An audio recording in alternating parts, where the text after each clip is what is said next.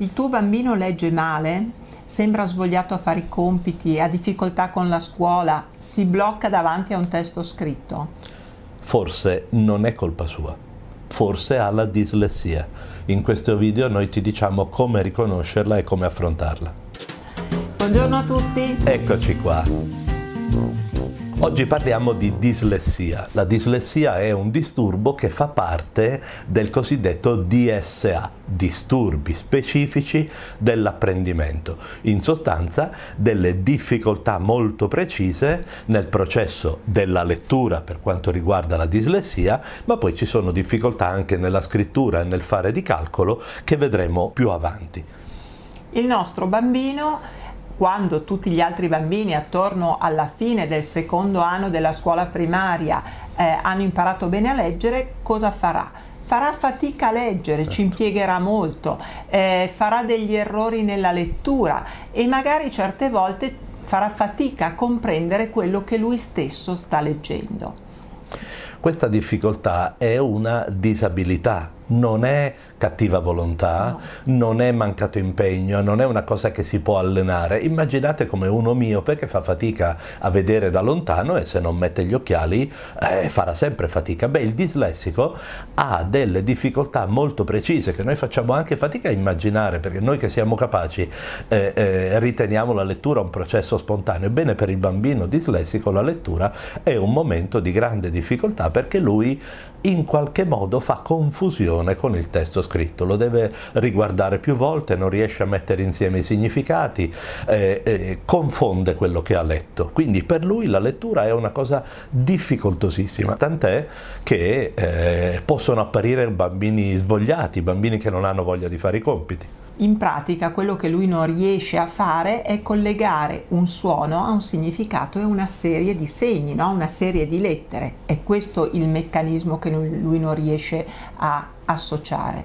Tutto il resto è a posto, voglio dire, questi bambini hanno un'intelligenza nella norma, hanno una vista nella norma, hanno un udito nella norma, non hanno deficit sensoriali, ok? Quindi è difficile riconoscere questo problema prima della fine della seconda elementare. L'unica cosa che certe volte è presente prima è un disturbo del linguaggio. Certo, peraltro non obbligatorio. Di fatto certo. sono bambini che si presentano alla prima elementare, il primo anno della scuola primaria, gli viene proposto di leggere e lì insomma il mondo si rallenta perché fanno fatica. Allora si aspetta, poi la maestra ci studia, poi la maestra lo dice al pediatra, il pediatra eh, eh, induce delle valutazioni, insomma il momento giusto per fare la diagnosi è alla fine del secondo anno, quando certo. ormai gli equivoci di una maturità del bambino o di altri eh, dubbi che possano spiegare questo comportamento, difficoltà di inserimento per esempio, eh, sono dissipati e quindi non resta che sospettare la dislessia. A questo punto eh, inizia un iter di accertamento, cioè come facciamo noi a dire che un bambino è dislessico? Certo. Facciamo dei test. Allora, innanzitutto si fa una visita neuropsichiatrica infantile più che altro per per far che cosa? Per escludere che ci sia un deficit cognitivo, ok? Abbiamo detto l'intelligenza nella norma, ma la dobbiamo comunque testare con dei test valutativi apposta, facciamo una visita oculistica, facciamo una valutazione audiometrica per capire che da un punto di vista eh, neurosensoriale sia tutto a posto. Fatto questo, dobbiamo fare invece il test specifico per la dislessia. Certo. E che cos'è? Sono due passaggi, al bambino viene chiesto di leggere ad alta voce e quindi gli si dà un foglio, lo deve leggere e si misura che cosa? Quanto ci mette a leggerlo, quindi il tempo che impiega perché di solito è più lungo e anche la quantità di errori che fa durante la lettura. Poi si fa un altro test, cioè gli si dà un foglio da leggere ma non ad alta voce e gli si fanno poi, ed è questo il test, delle domande su quello che ha letto, non so di che colore è il cane di Pippo o cosa stava facendo Pluto salendo le scale, eccetera. Eh, questo permette di, misurando gli errori che fa, eh, determinare quanto è riuscito a capire nel tempo dato del testo che gli è stato assegnato. Quindi vedete che sono dei test che esplorano la capacità di leggere in sostanza. Certo. E di comprendere quello che si è letto. Assolutamente. E perché è importante la diagnosi di dislessia?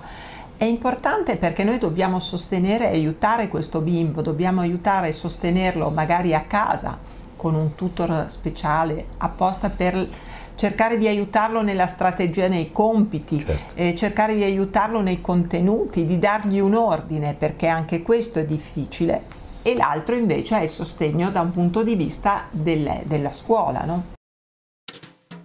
Stai ascoltando Pediatalk. Cosa dicono i pediatri? Cercaci sui social o vai su pediatalk.it.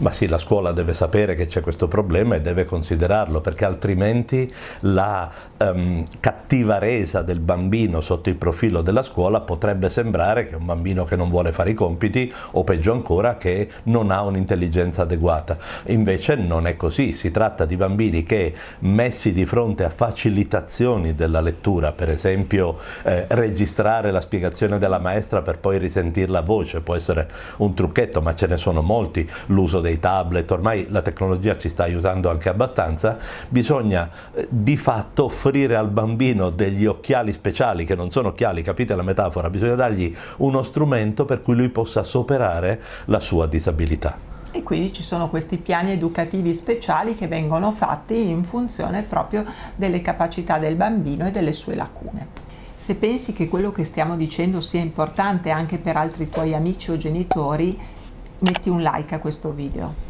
È importante cercare di sostenere eh, un disturbo di apprendimento in quanto un bambino che va incontro a un'incomprensione delle sue difficoltà, a una serie di insuccessi scolastici, non avrà sicuramente quella carica, quello spirito eh, importanti per l'introduzione nel mondo del lavoro o dello studio e questo potrà comportare, quando sarà più grande, anche l'inizio di un disturbo mentale.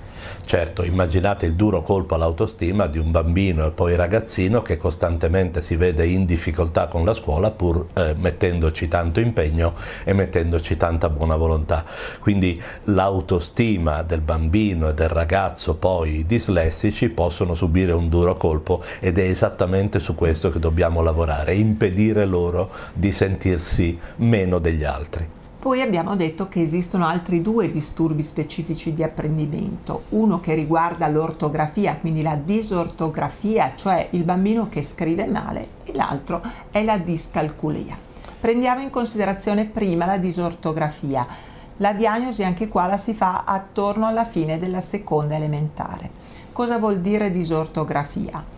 Il bambino scrive male, il bambino fa errori, eh, fa fatica alle doppie, fa fatica a pensare dove inserire la H, fa fatica negli accenti. Eh, il bambino ha problemi nel distribuire la scrittura all'interno del foglio, quindi è, è disorganizzato e, e poco leggibile. ok? Eh, in sostanza non è un problema di brutta o bella calligrafia, perché sennò tutti i medici saremmo disgrafici. Il problema vero è che nella disortografia eh, quello che il bambino pensa e pensa correttamente non si riesce a tradurre in un testo scritto corretto e ordinato, quindi salta delle parole, inverte delle lettere, questa è una cosa che tutti i bambini fanno, ma qui siamo a un livello patologico. Eh, non riesce a tradurre i fonemi complessi, complessi, tipo il CH, per esempio, quei suoni che richiedono una scrittura particolare e che lui non è in grado di comprendere. E poi, e poi il foglio è pasticciato, sì, il certo. foglio è molto pasticciato, non è ordinato, non è organizzato, proprio perché eh, la penna non fa esattamente quello che lui vorrebbe facesse. E quindi eh, fa fatica a prendere appunti, non li prende completi, non riesce a copiare dalla lavagna. Questo alla fine è come un eh, non fare tutto quello che gli altri bambini fanno oppure impiegarci più tempo, no? quindi alla fine si trova in difficoltà rispetto ai suoi coetanei, ai suoi compagni di classe. Certo, il percorso di chiarimento, cioè lo dice va bene, ho il sospetto che mio figlio che fa così, pasticcia sul foglio, come come faccio a capire se è eh, disortografico, che è uno degli aspetti del DSA, eh, beh, lo schema è come quello della eh, dislessia, cioè prima si esclude che ci siano problemi di tipo neurologico-sensoriale, quindi visita neurologica, oculista e audiologia Una volta esclusi questi problemi di base, ma è ovvio, a quel punto i test specifici sono test di scrittura sotto dettatura. Si esatto. detta al bambino, quindi si fa sentire il suono, non gli si mette di mezzo anche che deve leggere le cose, se no rischiamo no. di avere disturbi misti. Si detta al bambino qualcosa e lui deve scrivere quello che sente il dettato. Spesso eh, si valuta il tempo che ci mette e gli errori che fa. Okay. Certo. Il terzo punto critico riguardo i disturbi specifici dell'apprendimento è la discalculia, come dice il nome, e la difficoltà a fare i calcoli.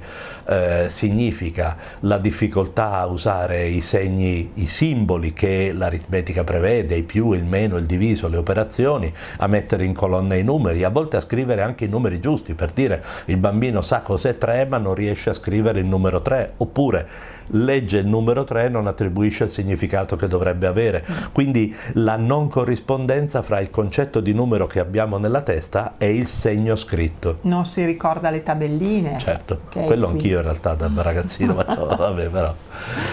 No, non vogliamo banalizzare, sono problemi che possono impattare moltissimo sulla qualità di vita dei nostri bambini dislessici e in generale col DSA, quindi sono bambini che vanno rispettati e vanno accompagnati perché eh, possono fare una vita normale, magari come diceva Venditti la matematica non sarà il loro mestiere, ma non importa, faranno dell'altro ma lo faranno con orgoglio e con competenza e non essendo trattati da quello che non era capace a scuola. Eh? E anche qui abbiamo delle facilitazioni no? che possiamo dargli, eh, possiamo dargli una calcolatrice, ad per esempio, esempio no? certo, esatto. Eh, possiamo dargli delle, dei compiti da fare più semplici rispetto agli altri compagni o più corti, così lui ci impiega lo stesso tempo degli altri perché deve fare meno. Mm.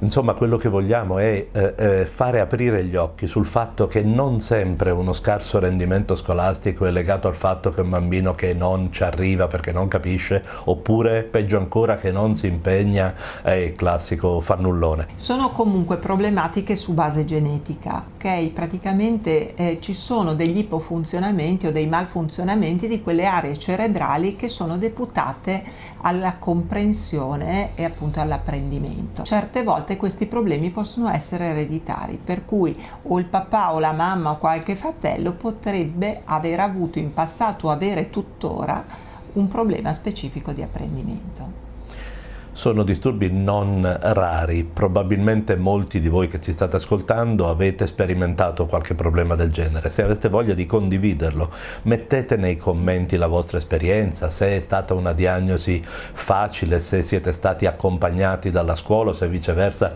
il problema si è trascinato a lungo, che cosa ha reso difficile comprendere il disturbo del vostro bambino e anche come l'avete vissuto da genitori, chi vi ha dato aiuto, quali trucchi avete utilizzato mettete la vostra esperienza a disposizione degli altri che guarderanno questo filmato. Date il vostro commento. Alla prossima! Alla prossima!